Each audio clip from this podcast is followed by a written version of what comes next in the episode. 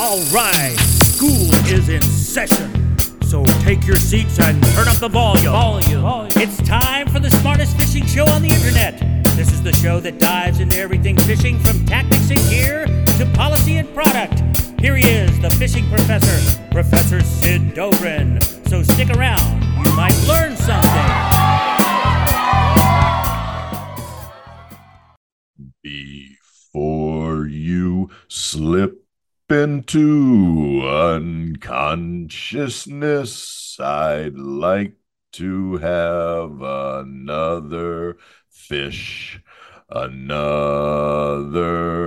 flashing chance at bliss, another fish, another fish.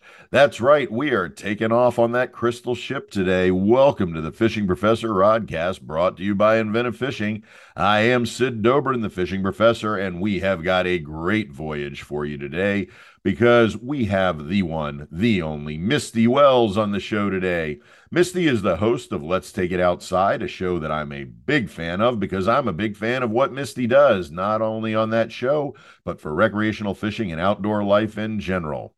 And then on the bourbon break today, we'll be headed out to sea with Jefferson's Ocean. And then I'm going to get you hooked as I count down my top 10 favorite circle hooks. And trust me on this, when I talk about hooks, you'll get my point.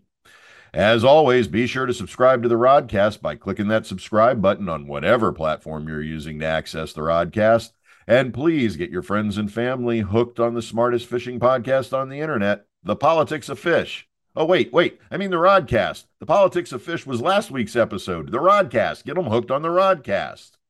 The crystal ship is being filled.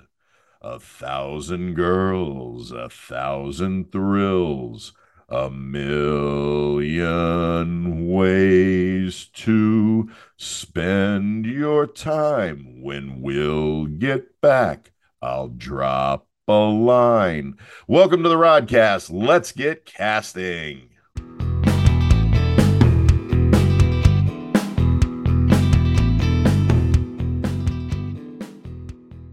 Okay, I am thrilled to welcome to the Inventive Fishing Inshore Offshore Digital Studio today the one, the only Misty Wells. Now, Misty Hey. is the host of Let's Take It Outside, which airs on seven different networks, including the World Fishing Network, Waypoint Outdoors TV, My Outdoor TV, the Hunt Channel, the Discover Florida Channel, Carbon TV, and of course, Bally Sports, which is a Fox television sports channel. Let's Take It Outside has been housed on the Fox network since 2020. And in fact, Misty is the first woman to host an outdoor television show on the Fox Sports Network. Let's Take It Outdoors is headed into its third season. Now, Misty began her career as an outdoor writer and then hosted a live radio show for two years. And that's when Fox reached out to her and invited her to make Let's Take It Outdoors.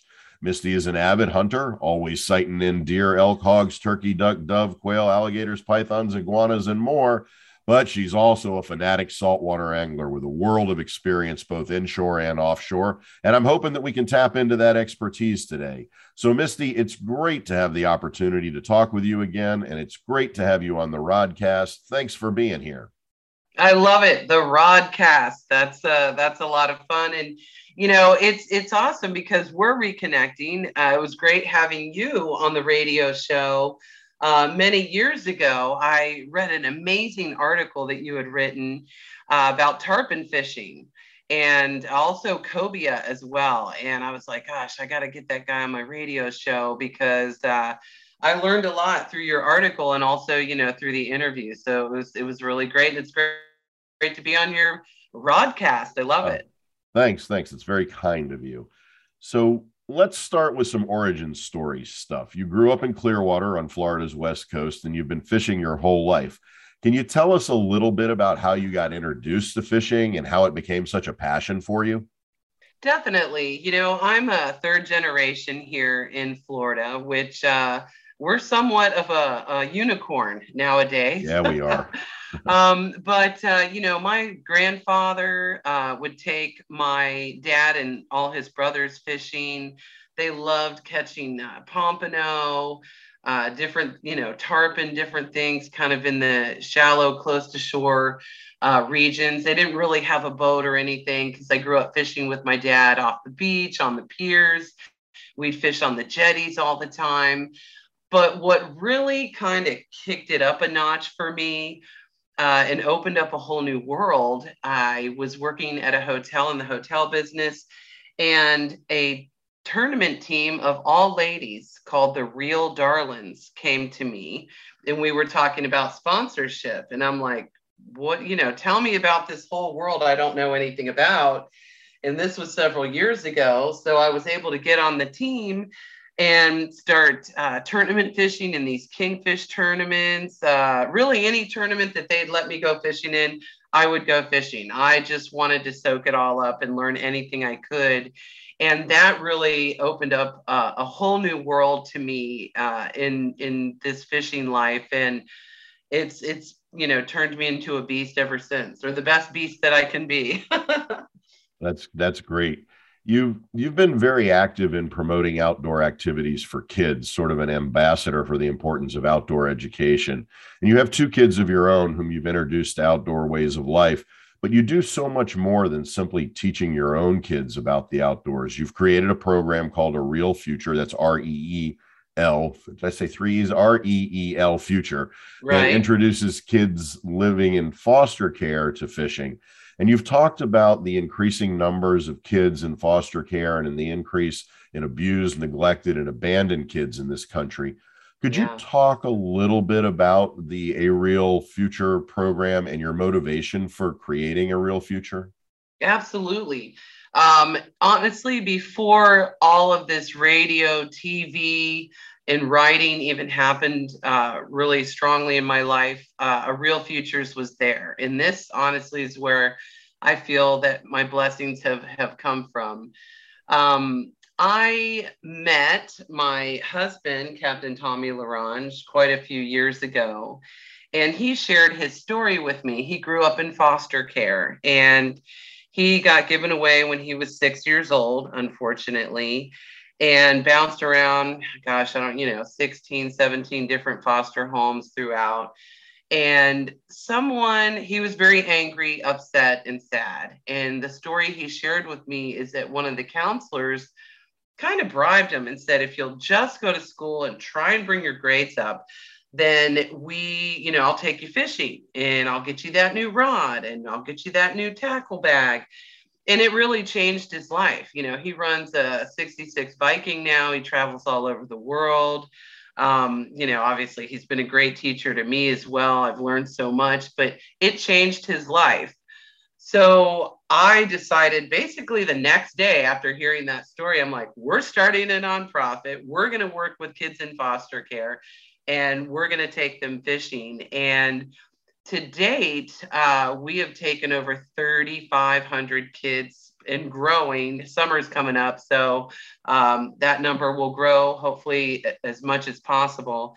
Uh, fishing and you know, now do I think they're all going to become captains or it's going to, you know, change their life? I know it does change their life even for a day because I hear the stories. A lot of times the kids share stories with me. Sometimes they don't, but you can see you can see it in their face. You can see what they've been through. Like they don't even have a place to live.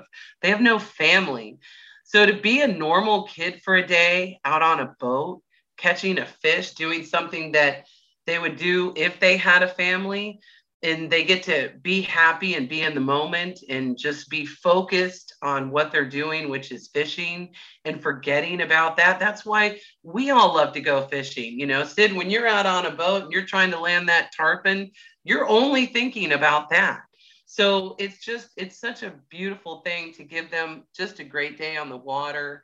Um, some of the kids I've been fishing with for years, and then they sometimes graduate and go off to college and stay in touch, um, or just you know live regular lives. And it's it's really it's the most meaningful thing in my life for sure. That's absolutely fantastic. It's so powerful and very it's more than admirable. And I think those of us in the outdoor industry I don't think we should ever stop saying thank you to you for this kind of work that you're doing. and, You know, you talk about what fishing provides kids who are in the foster care system in terms of things like self esteem, teamwork, and awareness for the outdoors. And, you know, across the industry now, there's so much focus on teaching kids to fish, whether it's the takemefishing.org mm-hmm. programs or take a kid fishing. Could you talk about both as for foster kids and just kids in general about why things why fishing teaches self-esteem and teamwork and awareness of the outdoors and things like that absolutely um, i can even share it in the form of a story there was this little boy and he was nine years old and the whole group of them showed up i was taking 20 kids fishing and he just didn't want a part of it he thought it's the dumbest thing in the world wouldn't even talk to me wouldn't participate I tried to kind of connect with them on the boat ride out. We usually go out on head boats um, just so I can take a group of them. It's a good first boat experience. And I had found out from the counselor, he had just found out that day he's never going to see his family again. I don't know all the details. But of course, you know, imagine getting that news and then being, oh, we're going fishing. Like, who cares? The coolest thing in the world, though, is the minute he reeled up his first fish. And I was, you know, I had to struggle to get him engaged. But the minute he reeled up that first fish, he changed. Like he smiled. He was like a kid and he was happy for that moment. And maybe, you know, obviously he's struggling, he's feeling down and depressed. And later on in the day, even though he had never fished before, there was another kid next to him that wasn't catching anything and he was helping them, you know. So he turned in from you know, having the worst day of his life, where fishing kind of made a little bit of a difference. And then in turn, he was actually helping somebody else when he was pretty much having the worst day of his life. And, you know, I see that with the kids all the time. Uh, just them reeling it up, they'll be like, oh, I can't bait the hook or I can't take the fish off. And I'll do it for them. But usually, an hour or two into it, they're like, oh, I got it and then they know that they can do it themselves and i'm not pushing them but then they want to do it and then they're showing other kids how to do it so it creates that teamwork of we did it together um, i i was able to to bait my hook drop it down catch a fish reel it up take it off completely by myself. And it just really raises their self-confidence.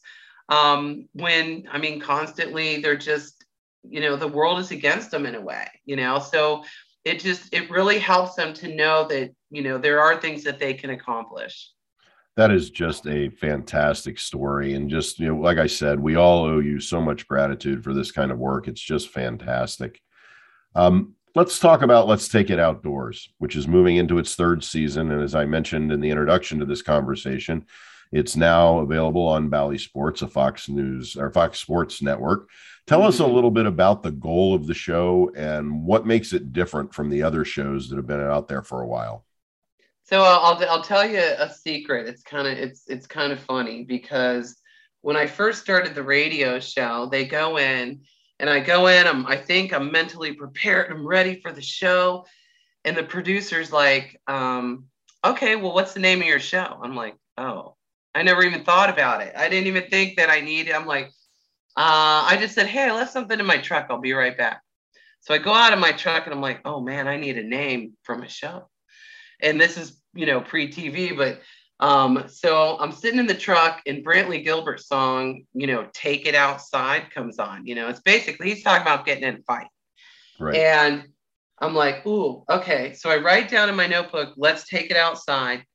And I'm like, got it. So I run back in the studio and I'm like, okay, the name of my show is Let's Take It Outside. And he's like, okay, cool, sounds good. He's like, oh, I kind of get it, you know, taking it, getting in a fight. I go, yeah, kind of.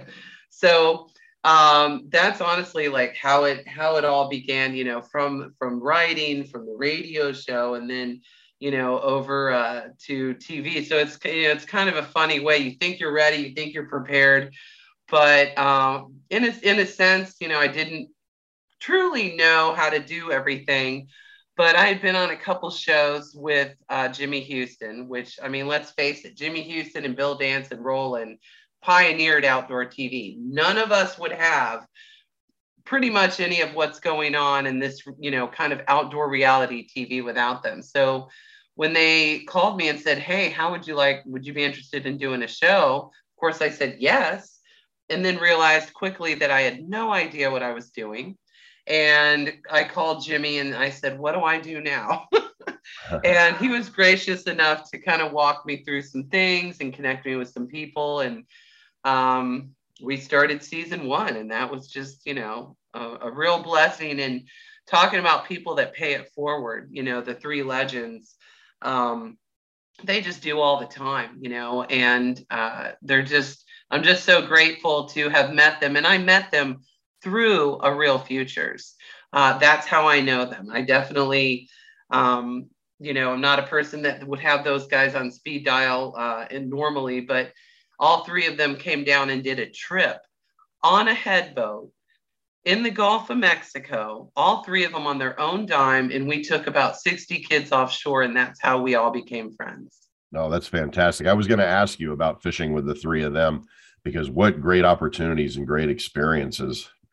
I know. It's just, I mean, and you know, and, and it's funny because I've fished with uh, Roland and with Jimmy. I haven't had the blessing to fish with Bill yet, but it's always been saltwater. I've never freshwater fished, which is that's their forte.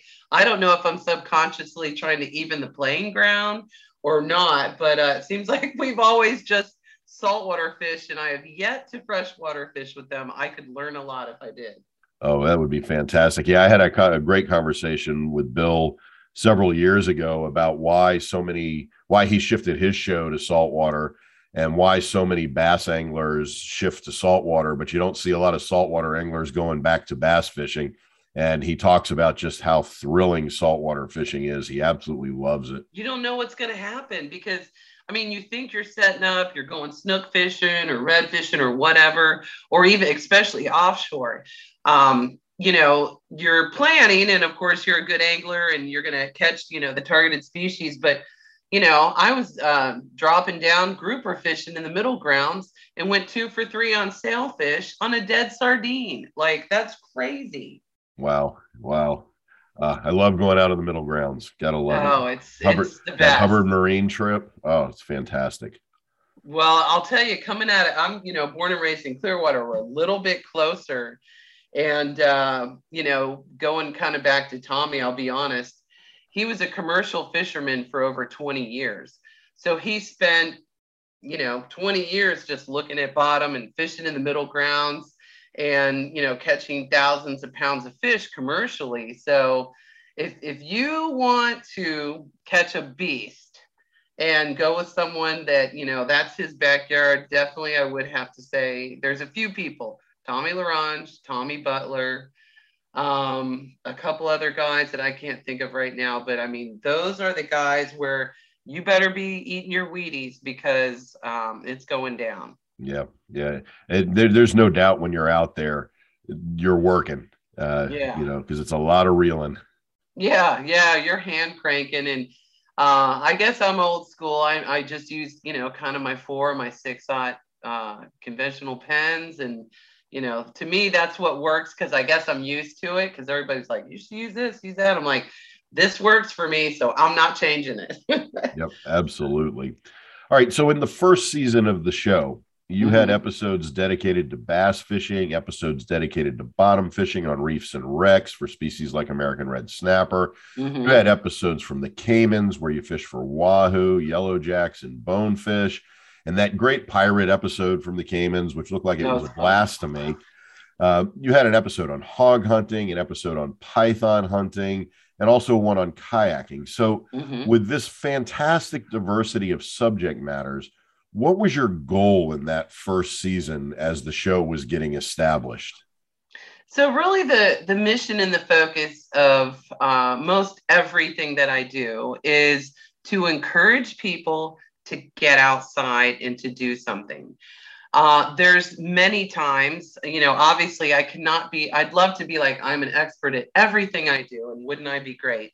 But I'm not. And most of the time, I'm doing stuff on the show that I've never done before, like bow fishing, um, you know, kayaking in whitewater and things like that. So, really, it's to encourage, to show and encourage people uh, that they can get outside, whether they're a pro or not, or it's the first time or the hundredth time, to you know maybe get out of their comfort zone. Remind them we have to get out of our offices, and and you know we all have to work for a living most of the time, and you know, just try something new is what the whole thing is.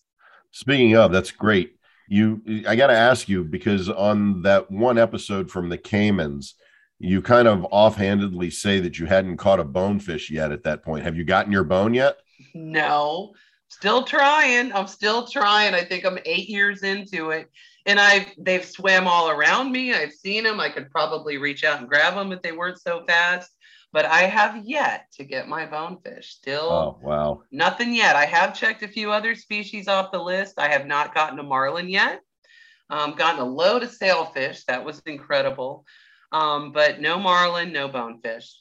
Uh, well, sometime in the coming weeks, um, we're going to have Dr. Bonefish on the show, and he'll I better tune in. Great, great advice on bonefish. So you maintained a lot of that broad coverage approach in season two with an episode or two about gators. But mm-hmm. I have to say that for me, the standout episode of season two was the Sanibel Tarpon episode. It's beautifully shot um, during the Doc Ford Tarpon tournament. Mm-hmm. And the last time you and I talked, as you mentioned before, we talked Tarpon. So I know you've got a ton of Tarpon know how. I love your short video called Chasing Silver Kings, too. So let's take a step away from the show per se. And let me ask you for your top three Tarpon pro tips for our listening crew.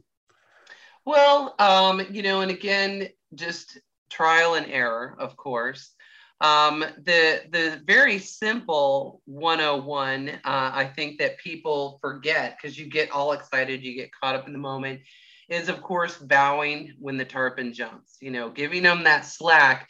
And for me to understand why I'm doing it helps me remember to do it right. So when that tarpon is jumping, if your line is tight, there's a chance they're going to spit the hook. So a lot of people are like, why do you do that? So you want to bow down to the tarpon, which is giving them slack in the line. So hopefully um, they're that's why they're jumping to get off. So they're they're jumping to get away. So give them a little slack in the line and bow to the tarpon. Um, another thing too is as you're following a school, um, a lot of people want to chase them down, get in the middle of them, things like that you usually don't have very good luck. Man, they are finicky. Ah, they kill me. There'll be hundreds around and you're just begging for a hookup and they just won't do it, you know. But as you're kind of drifting and they're swimming towards you, you want your bait to really be as natural as possible, drifting with the current and having that natural presentation so they're not shying away from that bite. That's, you know, something that a lot of people get aggressive. They want to get right in there. They're like, put it in their face. That usually doesn't work. Um, you know, you cannot push them into a bite uh, just because a lot of times they have other things on their mind and it's not eating and they're spawning and they just don't want anything to do with it. So, a real natural presentation with whatever bait you're using. Now, one thing that was really cool is we weren't getting a hookup. They're all on top of the water, but then they would go down and we would see these big mud boils under the water. You'd start seeing this brown coming up. Obviously, they're down underneath. We did some chunk bait, cut up some uh, live bait into chunks, dropped it down, and got a hookup. So even if you can't sight cast to them on the top and they're not chewing or something, look for those mud boils because and then you know what's it going to hurt to drop something down towards the bottom to see if you can get a hookup? And that worked that's worked for us a few times. Um, you know it's a little unconventional but look for those variations of the water those mud boils. And uh, you know we got two hookups that day doing it so that was pretty cool yeah, that's an excellent approach. I've always heard that referred to as salting the earth, and uh, that's how we do it. Uh, you know, around um, honeymoon and Caladesi, mm-hmm. um, is to fish that way. So, so that that was new to you know new to me because I do so many different things. If I just tarpon fished, you know, I'm sure I'd just you know be way more dialed in. Um, but uh, yeah, that that's that was a cool a cool thing to learn. And every time I go fishing with someone, ask questions, pay attention, because most of the time, you know, they're happy to answer and kind of share some knowledge. I think that's such an important point. I've always said that a good guide is also a good teacher. Yes. So I got to ask you, you did a video called Mexico Unleashed Snook Style, Oh, where you were fishing with a guy named the Grizz. Could Yes. you talk a little bit about that trip and the differences between snook fishing in Mexico compared with the great snooking, snook fishing we have on the west coast of Florida? Oh man, like it just it blew me away. Um, you know, I flew into Mazatlan. Uh, Grizz had called me from Mexico. I'd never met him before, but we talked a bunch of times over the phone. Unfortunately, he's not with us anymore, and I miss him so much. Um, he, I flew into Mazatlan. They picked me up. Never met them. I'm like, okay, I hope I'm going to be coming back, but I'm like, it sounds too good to pass up. We drove about two hours uh, kind of inland and then went back around like to the coast. And in the morning, we would get up and we'd go duck hunting. And over there, it was just incredible. I mean, you could you pull a tag and you're allowed 60 ducks per tag. So we'd limit out in about hour and a half, two hours with our wood ducks and our um, teals and things like that. We'd go get some lunch and a little siesta, and then boom, we're going out snook fishing. It's crazy the guys out there, they don't even use rod and reels, okay? They're hand lining these 40, 45, 50 inch snook. There's no pressure. You're in the middle of nowhere. Nobody's out there fishing for these snook and they're monsters. And they're using, you know, shrimp the size of what you'd get in a in a jumbo shrimp cocktail. I mean, jumbo live shrimp and they just put it on the hook. They've got line, the line's wrapped around a stick and they're dropping it down probably about 20 feet. And within minutes, they're reeling up these monster snook and they just boom, flip them in their little boat. A lot of guys don't even have motors on their little boats and they're just flipping them in the boat. I don't, there's, you know, out there, there's not really any size limits. They eat the snook all the time. It's really good. Um, but again, they're not really commercial fishing it either. You know, there's not a lot of pressure. It's it's very untouched. Of course, we were using rod and reels, and we're pulling in these big snook too on rod and reel. You know, because I'm like, uh, I don't think I can. You know, I'm not sure if I'm ready to do that hand lining with a stick thing, but you know, I'll give it a shot if you want me to. And then we were catching and releasing, so it was really funny because the guys that were fishing there locally were like hollering at us, like they're like, "What are you doing? Why are you throwing the fish back?" Because they're out catching food, you know, either for for their family or the, you know, there's like two restaurants there and stuff like that. It was incredible. I mean, just if you want to be in the 40 inch club, fish out there because that's every day, all day, all the time. Uh, that that video is just absolutely fantastic. It was so Um, fun. So, given that trip, and also given, I mean, let's face it, west coast of Florida is snook fishing heaven. Yeah. What are the things you would advise all snook anglers to know about snook fishing? So over here, you know, like let's just take Tampa Bay for instance, and uh, you know, I just actually uh, filmed a snook show in Tampa Bay like three weeks ago um, with amazing Captain Chris Wiggins, and he is the snook. Him and Brett Norris are the snook whisperers. I mean, they just they're the bomb. So over here, um, you know, you have to be careful using the lightest tackle possible but still being able to land that fish is really important.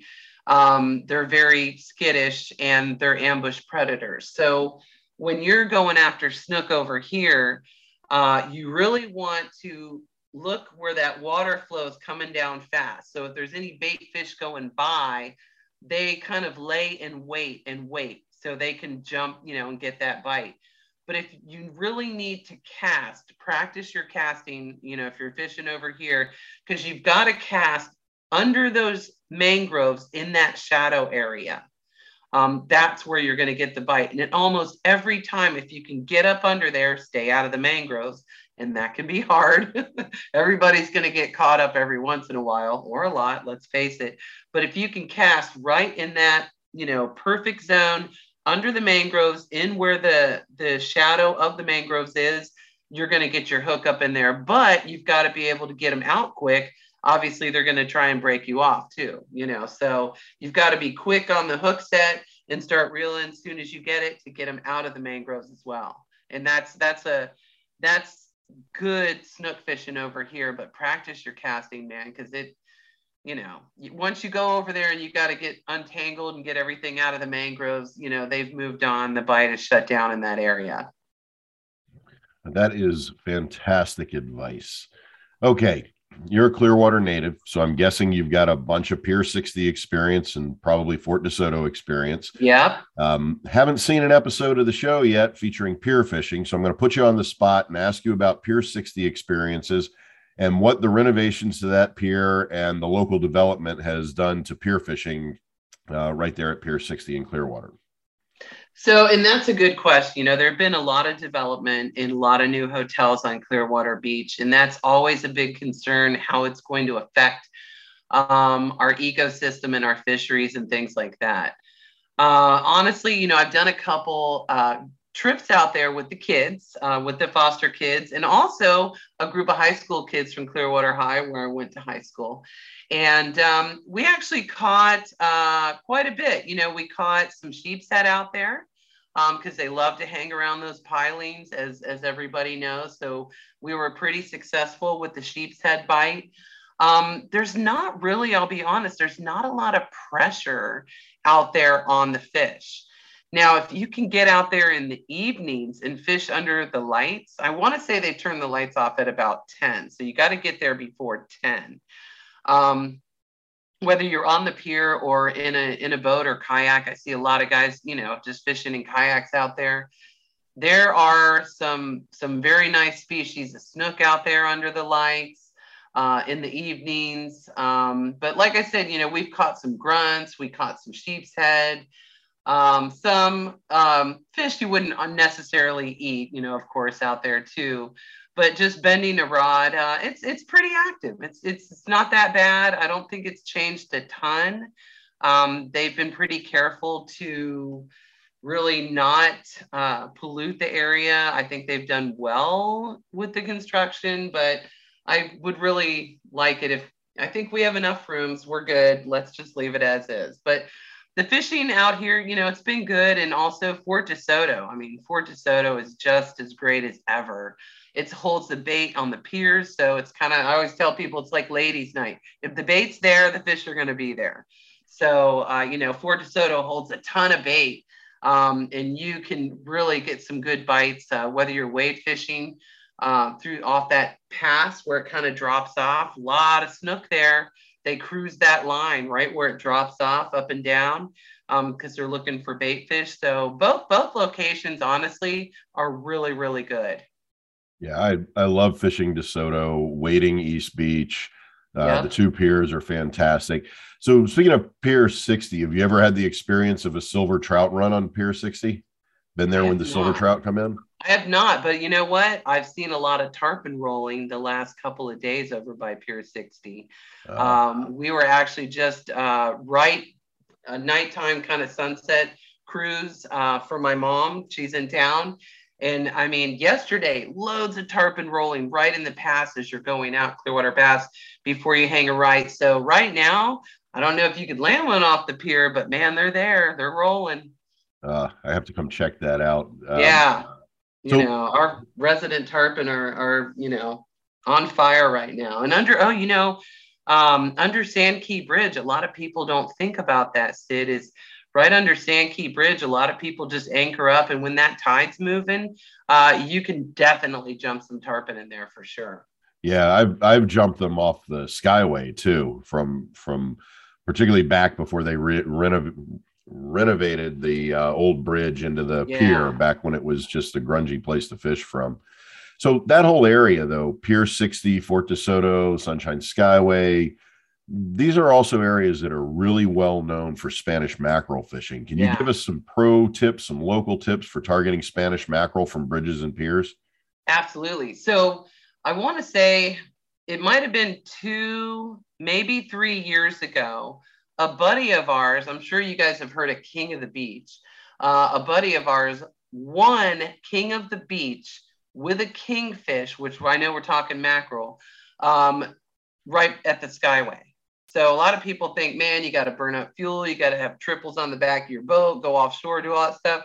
He won, I think he won an eighty thousand dollar, you know, check fishing right there.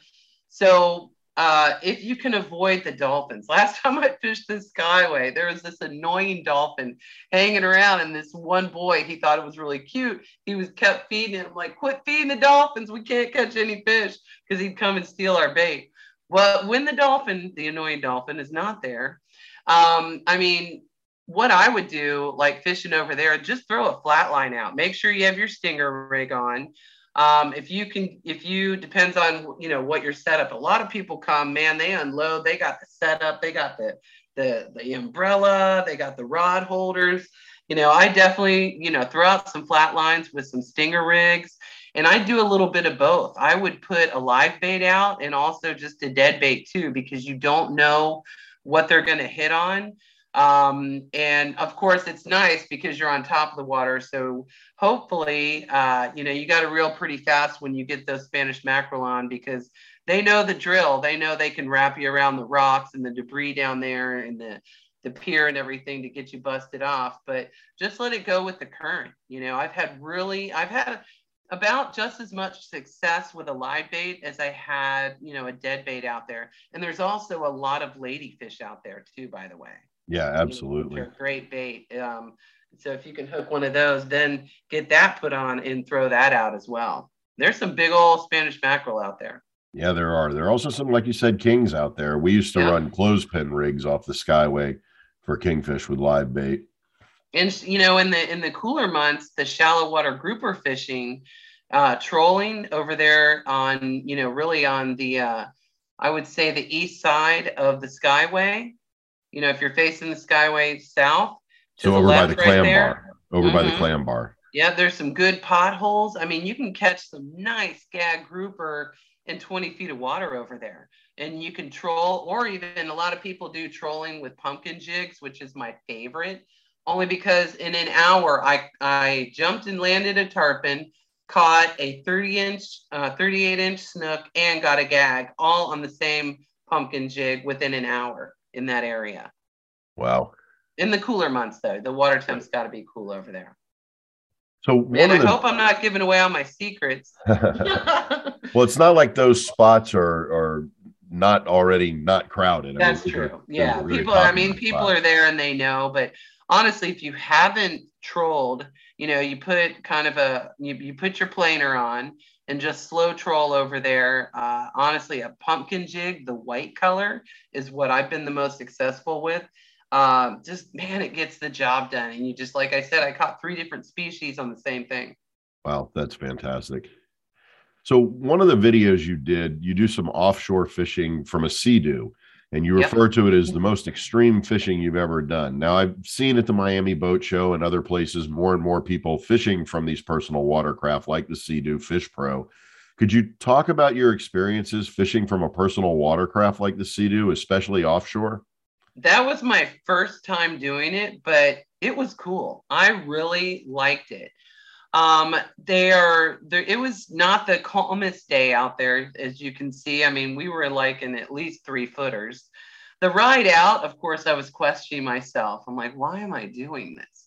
But once we got out there and we got where uh, we were going to fish and kind of just drift fish on the reef, it was actually really cool. I mean, you've got your live well there. Uh, you can really even kind of stand up on the side. You can cast it was really comfortable. I wish, you know, hey, uh, if you're listening out there, Fish Pro people, I would love for you to give me one.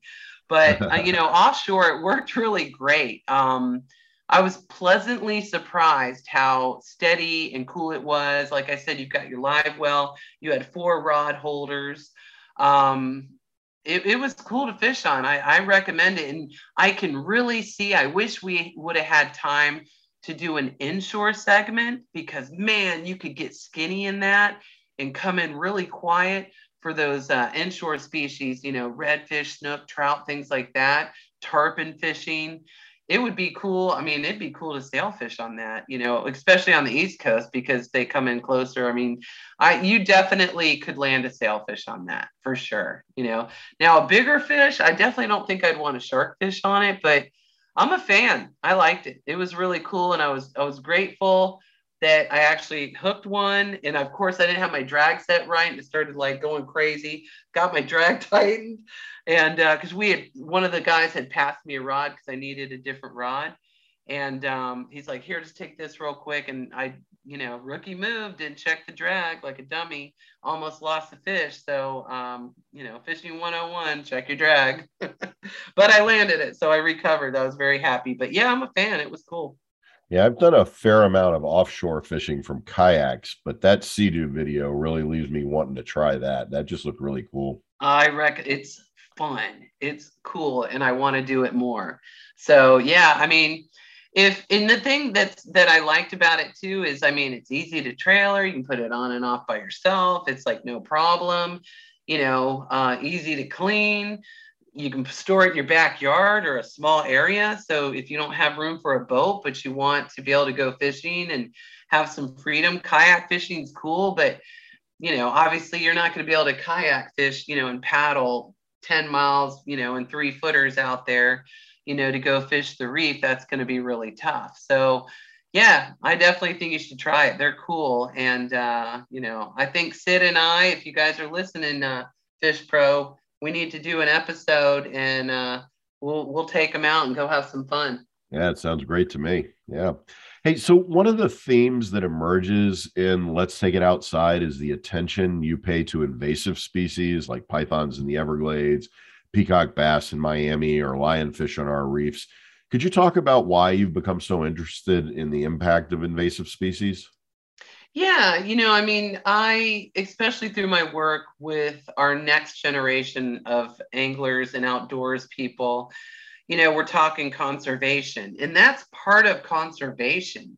So, you know, especially let's just talk about the pythons in the Everglades. I mean, a lot of people are like, oh, pythons in the Everglades, what's the big deal? There's already snakes and alligators out there, like, kind of who cares?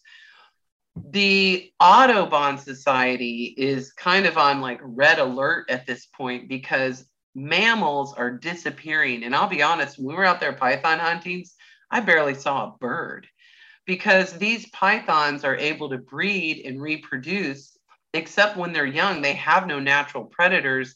And guess what? In order to grow, they need to eat. They're eating all our raccoons, they're eating all our armadillos, they're eating all our birds because they don't belong there. So they're really messing up uh, our ecosystem. And we may not see how bad it is right now, but I can assure you 10, 20 years from now, when a lot of those animals aren't there anymore, and God put them there for a reason, um, you know, aren't there, we're going to see a big change in our climate and our environment because there aren't any raccoons and there aren't any, you know, a lot of those birds are gone or they're not going there anymore.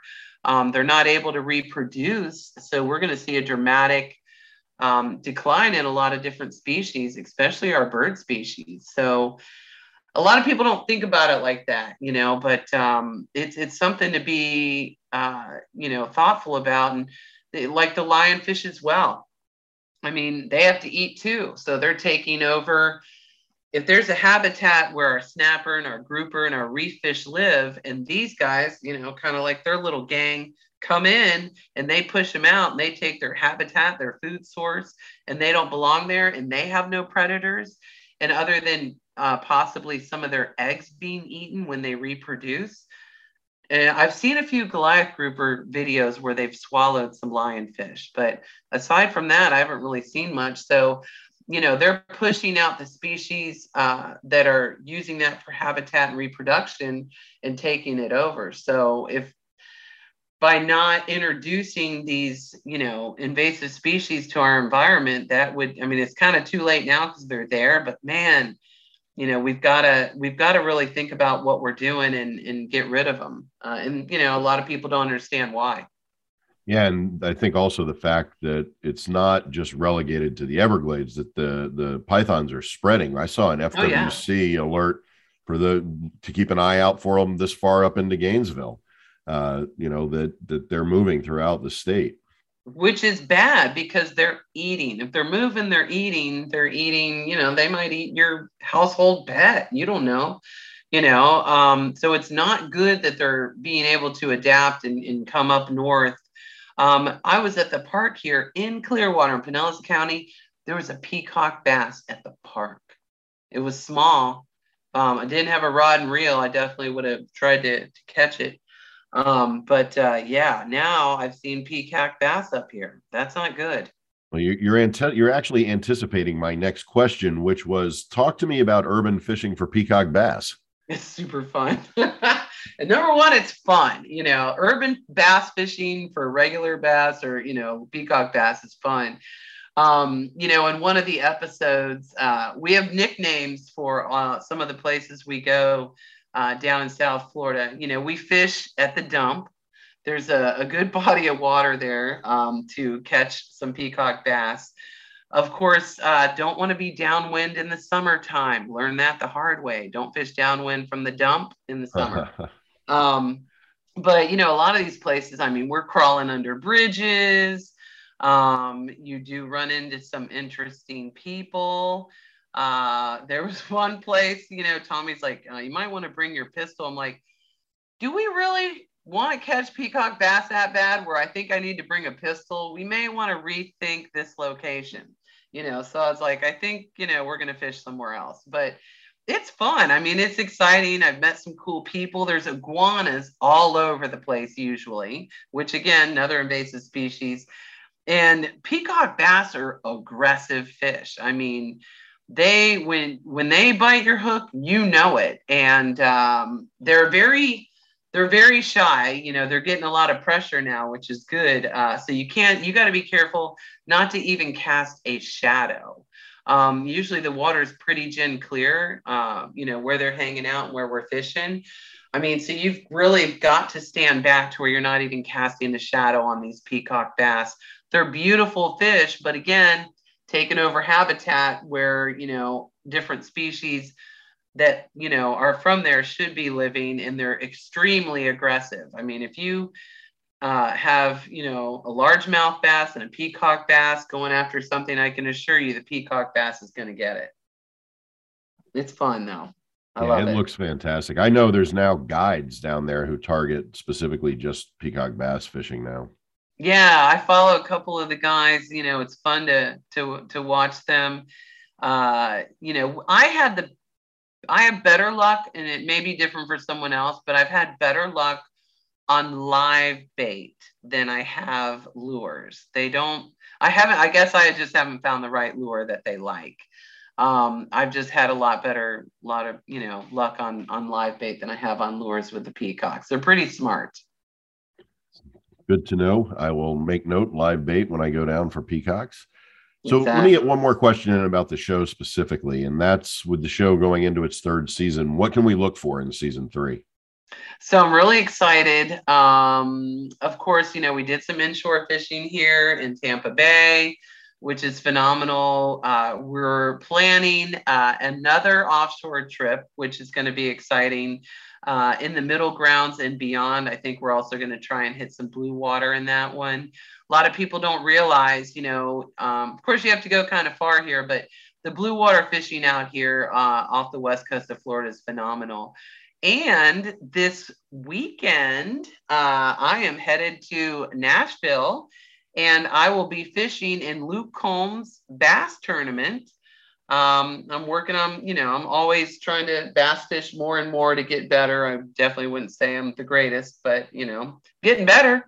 Uh, so I'll be fishing uh, with Luke Combs this next upcoming weekend in his bass tournament and headed to Costa Rica. And I've never been to Costa Rica. So, I mean, you know, I'd love to catch a rooster fish. That's on my bucket list. So I hope that that happens. And uh, we're having fun. It's it's going to be a lot of fun. And we also did an elephant interaction in one of the episodes. So you Oh, guys cool. will get to see that. So, you know, you just never know what you're going to see. And let's take it outside. That's for sure. A little bit of everything, but it's a, it's always a good time, and it's the best job in the world.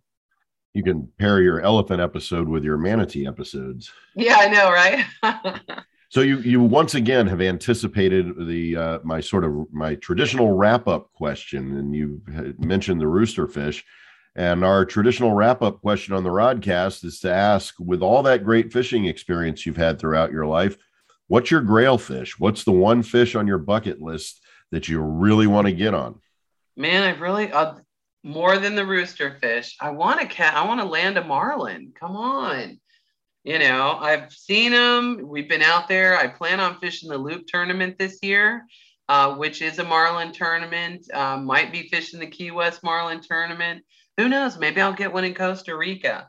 Um, but yeah, I mean, I just want one. I just want one marlin. That would just be incredible. Yeah, that that is a fantastic grail fish, and we have yeah. certainly, you know, through the culture of fishing, romanticize the marlin as sort of, of the epic fish that we all want. So yeah, so I'd love to to catch and release a marlin, any kind, you know, white, blue, black, you know.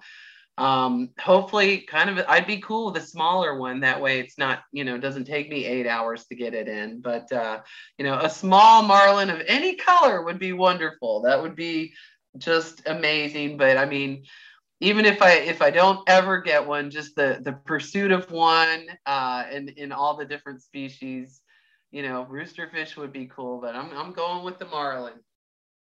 You could this chance of picking one up in the middle grounds too. You never know. I mean, you never know. So, and that again, that's you know what I love about fishing in the outdoors. You know, it's just you don't really know what's going to happen. Uh, I mean, you know, of course, we could spend hours and hours sharing amazing stories. And uh, I know your listeners also, they're probably thinking back to some great stories that, uh, you know, they share with their family and friends and their buddies. And, you know, and some of the lies we tell. We love it, Sid. yeah, absolutely. Wow, that's all fantastic, Misty. I can't thank you enough for taking the time to talk with me today. I'm really looking forward to season three of Let's Take It Outside. Thanks so much, Misty, for being on the Rodcast. Thanks for having me and uh, love your show. Can't wait to come back and hopefully report that I finally landed that Marlin. Oh, excellent. Well, I can't wait to hear that. Thanks so much.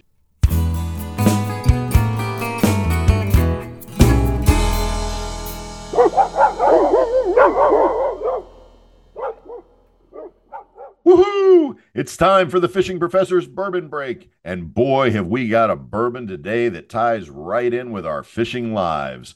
Today, I'm going to take a look at Jefferson's Ocean. And as soon as I say those words, you know we're talking about a bourbon with some nautical connections. Like all well marketed bourbons these days, Jefferson's Ocean has got a great story and a great connection to our concerns over ocean conservation. And yes, the makers of Jefferson's Ocean named the bourbon to honor Thomas Jefferson, our third president and primary author of the Declaration of Independence, the second vice president of the United States, the first U.S. Secretary of State, the second U.S. minister to France, a congressman from Virginia, the second governor of Virginia, and many other governmental positions that helped form this great nation of ours.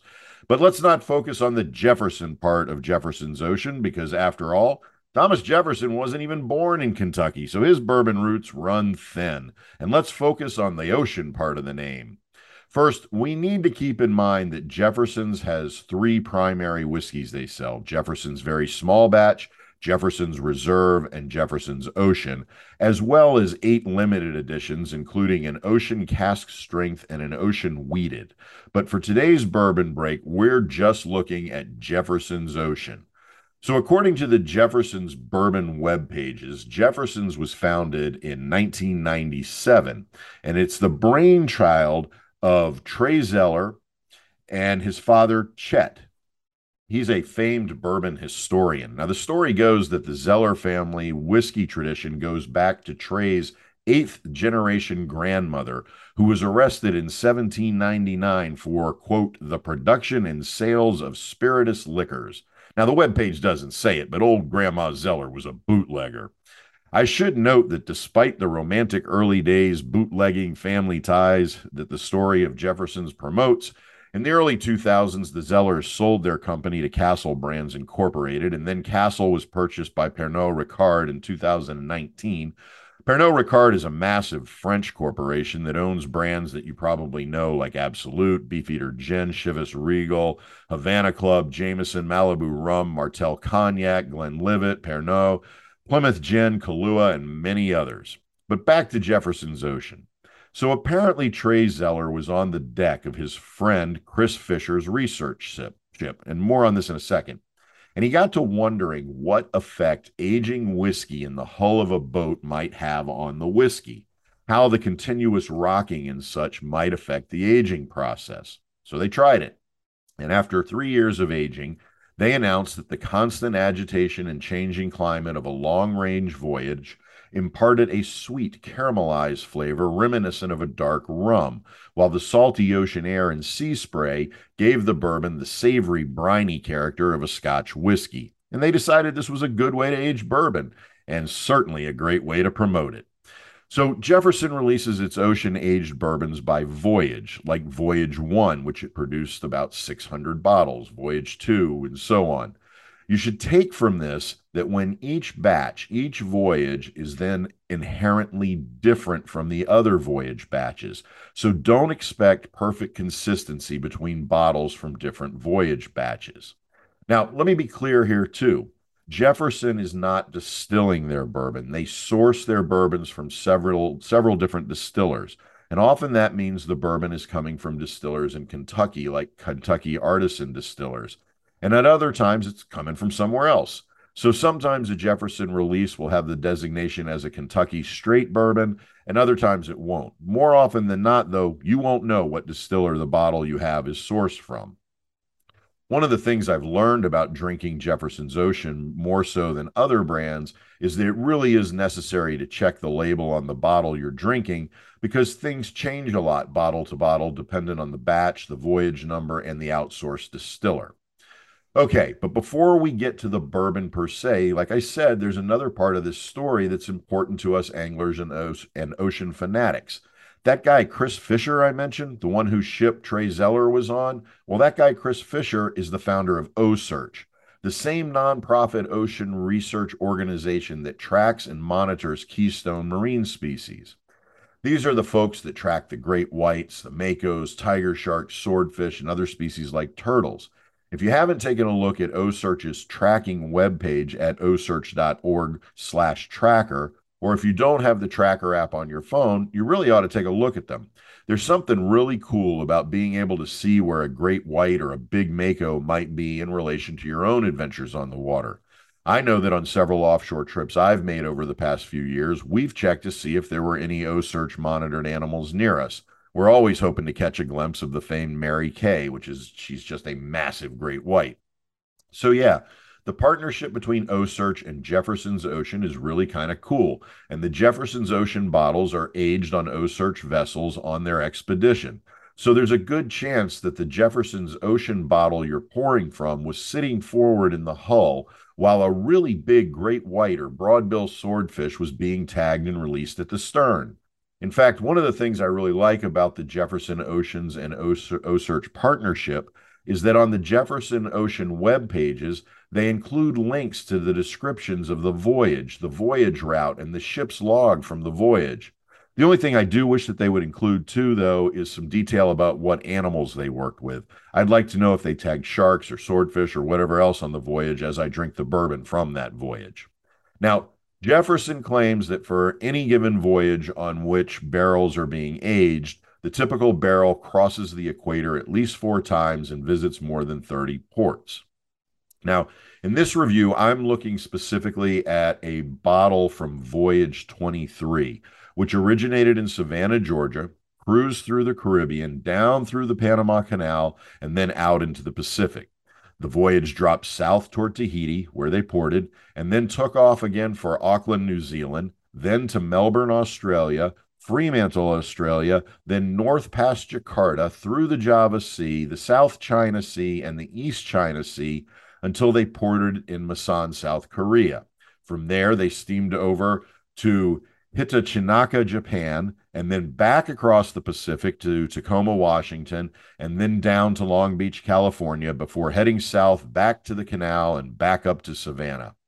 And the whole time, this beautiful bourbon I have sitting here was swishing and a swaying, tucked away safely in the hull of the OCEARCH vessel, quietly aging in the ways we wish we could all age. Now, even though it was back in 1997 that Zoellers and Chris Fisher began the Aged at Sea experiments, it wasn't until 2012 that Jefferson's Ocean became available to the average liquor store drinker like us. During those early years, Zoeller and Fisher only aged three barrels per voyage as an experiment to see how it would turn out. What they got was a darker bourbon that had a characteristic of a dark rum that were evident not only in the dark color, but also in the sweeter flavor. Because Jefferson's Ocean is a sourced bourbon and usually a blend of different bourbons, one of the things we don't get to know with each bottle is the mash bill. And of course, that means whatever I say here about the bottle I have from Voyage 23 may not accurately reflect the blends from other voyages. Now, I dig the clear lines of this bottle. It's like a big glass flask, and the text work is clean, not overbearing, with a silhouette graphic of the ocean of the OCEARCH vessel. I like that the label doesn't conceal seeing the bourbon within. I get really frustrated with some bourbon's packaging when the label keeps the light from flowing through the bourbon and you can't get a sense of the coloration of the bourbon, which can often be a telltale about what's inside. Now, as to coloration, the Jefferson's Ocean has a tint of brown that, as I noted before, suggests a dark rum, but not entirely. There's still a lot of gold color here, a honey shade like honey on toast, so still very bourbony in color. The nose of the Jefferson's Ocean Voyage number 23 is sweet like vanilla and caramel. Since we don't know the mash bill, I can only speculate, but given the sweetness of the nose, I'd bet on a rye heavy mixture. That sweetness is complemented by a hint of smoky wood here, too. The palate is also pleasantly sweet, still nodding to that rye heavy blend. That sweetness alludes to some citrus, too, and a tad of spice, but it's really that caramel sweetness that dominates throughout. There's some smoky wood at the back end, but not enough to lay claim to the dominance over the sweetness. Overall, the palate is very pleasant and soft. I want to say that the softness manifests in some floral flavors, but it really is more of a vanilla or caramel softness, which is fine by me because I tend to equate those flavors more with Caribbean flavors than floral flavors. And that just makes me want to associate this taste with warm ocean waters even more. Now, I have to admit, too, that I'm probably buying into the marketing here more than the flavor. That is, I really enjoy this bourbon, but I have to let myself let go of any desire for a uh, for a dynamic bourbon flavor and accept the sweetness and the mythic voyage characteristics as what makes me enjoy this bourbon. It shows most of its flavor neat and tends to fade a good deal on the rocks. I haven't mixed it with anything, I usually don't, but I imagine it would fade in flavor even more with mixers. Look, there's no doubt that the aged at sea aspect of this bourbon is what makes this a unique drink. If this were just another sourced blend bourbon that didn't have the ties tie-ins to OCEARCH, or if it wasn't aged at sea, I'd probably review this very differently as just a medium quality blended bourbon. But man, there's something about the mystique of this bourbon, about aging in the hold of the OCEARCH vessel that makes me elevated in my assessment. And that's okay. It's like telling yourself that the Cuban cigar you're smoking is somehow a better cigar, even though you know you enjoy your Ybor City roll even better. So, look, Jefferson's Ocean is good. And if you take the ocean connection to heart, it's very good, but it's not great. And yes, you might want to take into account too that Jefferson's Ocean runs about 90 bucks a bottle. I've seen it as low as 80 and as high as 115, but figure to pay about 90. That makes it tough to just be an average bourbon. It would be a real good bourbon at $50, but it's a $90 bottle, so it's a good bourbon. It is certainly a great bottle for talking points, for telling the story, and for getting your friends to weigh in on whether they think the salt air, the perpetual rocking, and the equatorial climate changes affect the taste. My recommendation is to get a bottle or two from different voyages, compare them, read about each voyage, and have fun with these bottles. Keep one or two in your galley. So, those are my thoughts about Jefferson's Ocean. Oh, and as a final note, and as my regular disclaimer, as always, please keep in mind that the Fishing Professor Bourbon Break reviews are not sponsored. The distillers have not sent me samples, nor do they influence my reviews at all, though I am, as always, open to sponsorship, bribery, and extortion. The bourbons I review are purchased out of pocket and my pocket and my reviews are based on my keen sense of bourbon know how developed over many years in many of this country's finest watering holes, drinking establishments, dives, pubs, honky tonks, and back alley speakeasies. Hey, speaking of, let me give a quick shout out to Humpy's Great Alaskan Ale House in Anchorage. Man, how I love drinking there almost as much as I love eating there. I could go for some halibut nuggets and bourbon right about now. And like my friend the pilot used to say, it is better to be a well known drunkard than an anonymous alcoholic. As always, if you have comments about this week's bourbon break, feel free to email me at sid at inventivefishing.com. And now let's get back to the rodcast.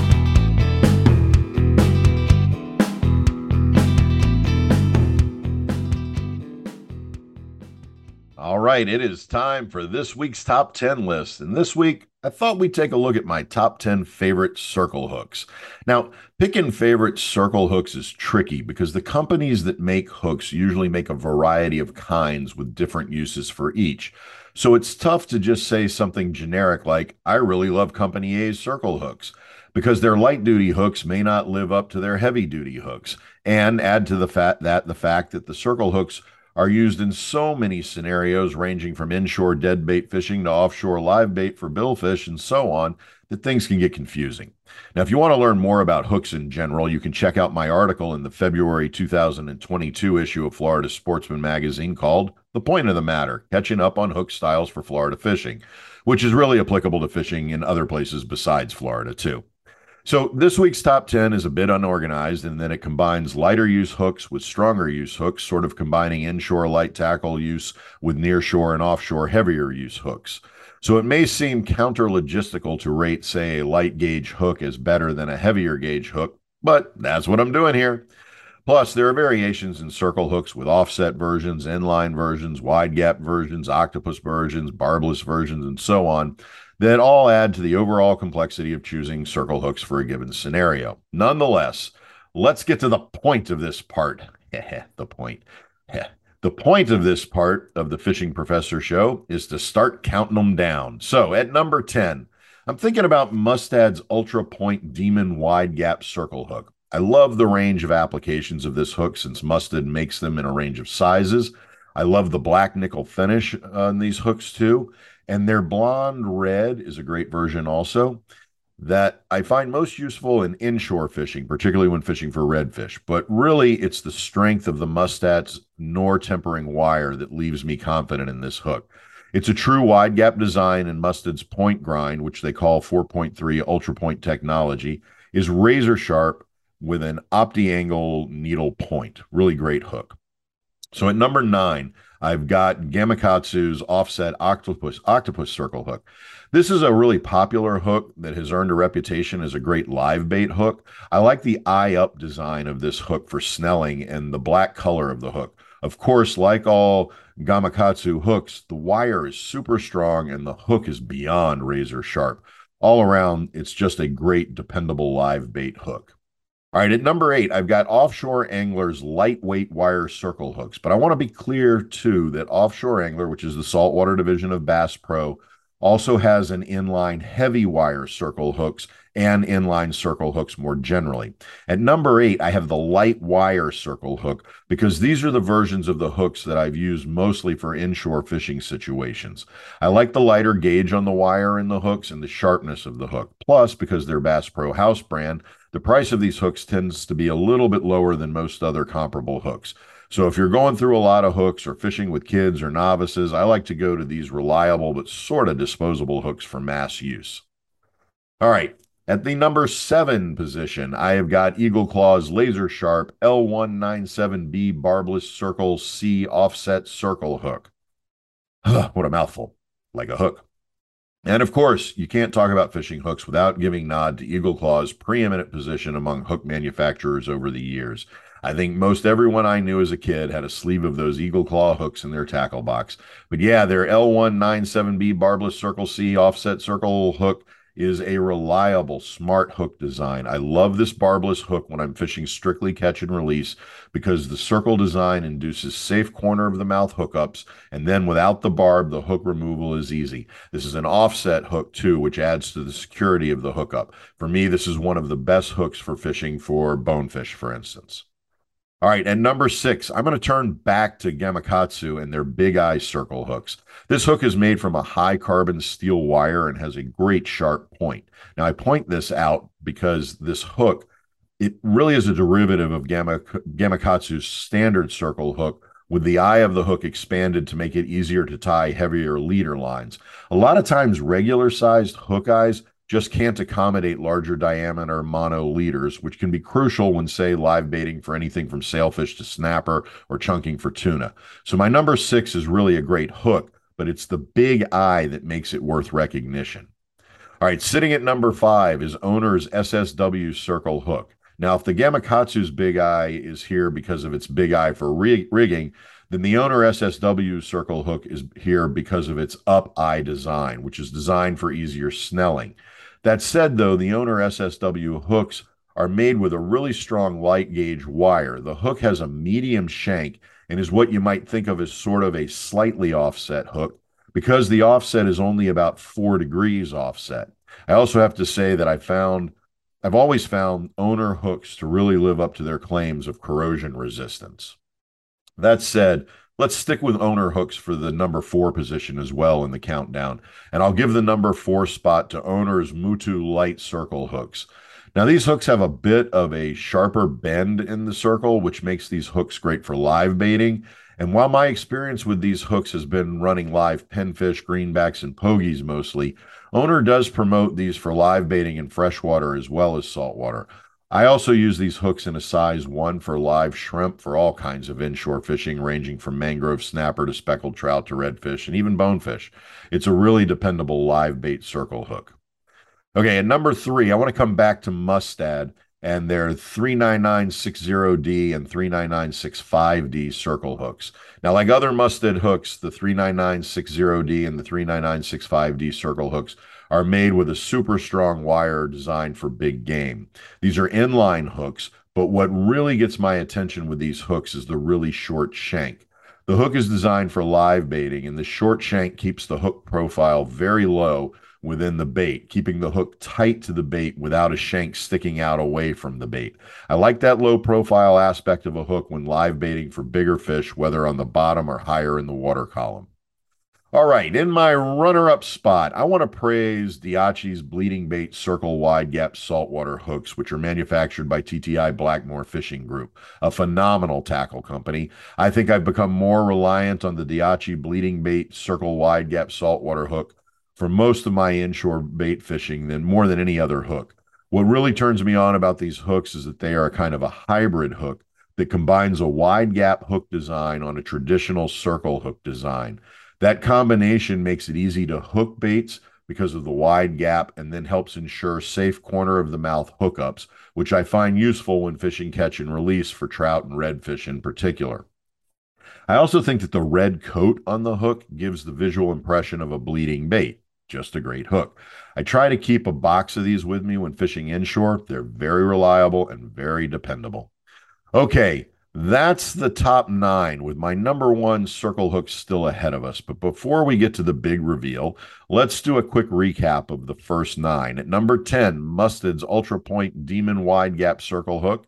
At number nine, Gamakatsu's Offsets Octopus Circle Hook. At number eight, Offshore Anglers Lightweight Wire Circle Hooks. At seven, Eagle Claws Laser Sharp L197B Barbless Circle Sea Offset Circle Hook. At number six, Gamakatsu and their Big Eye Circle Hooks. At five, Owner's SSW Circle Hook. At four, Owner's Mutu Light Hook. At three, Mustad's 39960D and 39965D Circle Hooks.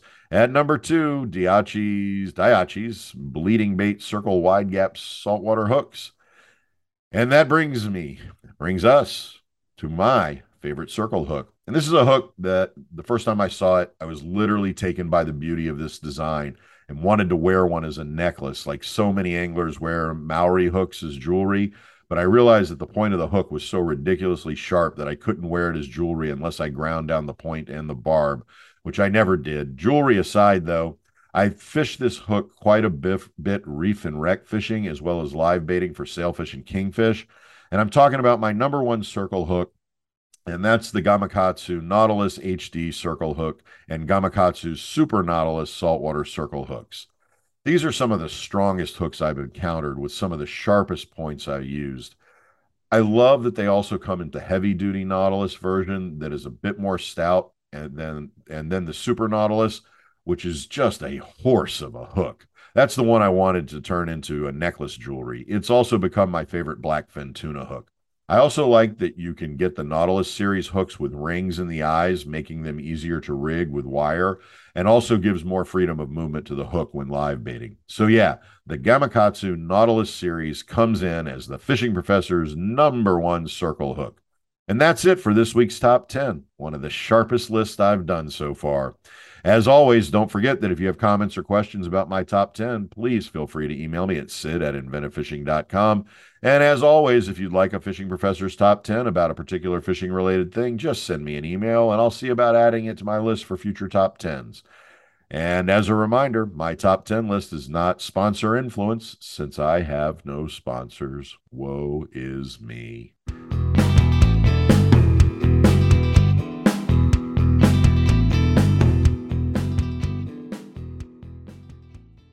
Well, as I feel the blues setting in, and not in that good way when the surf comes alive with a fantastic bluefish blitz along the coast of the Outer Banks.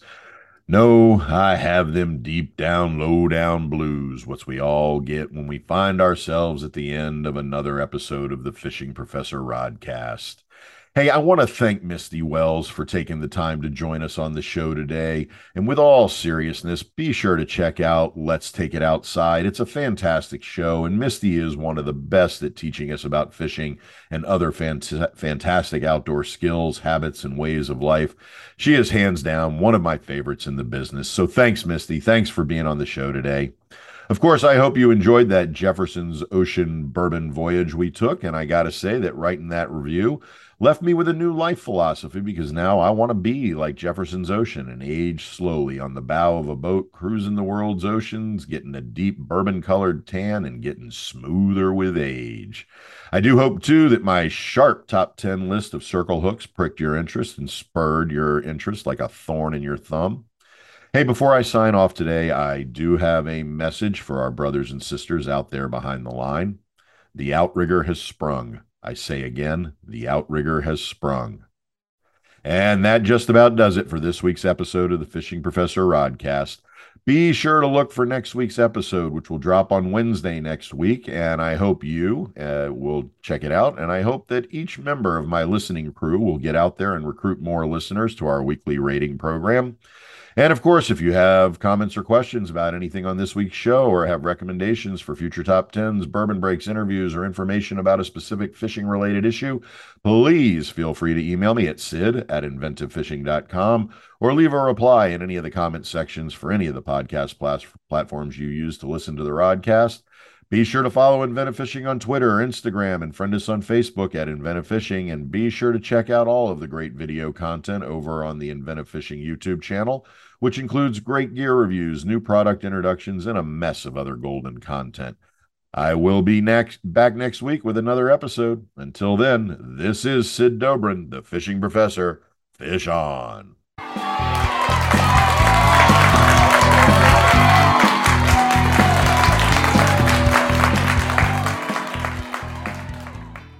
The Fishing Professor Show is copyrighted by Inventive Fishing, LLC. Any rebroadcast of the podcast without the consent from Inventive Fishing, LLC is strictly prohibited. Fish on!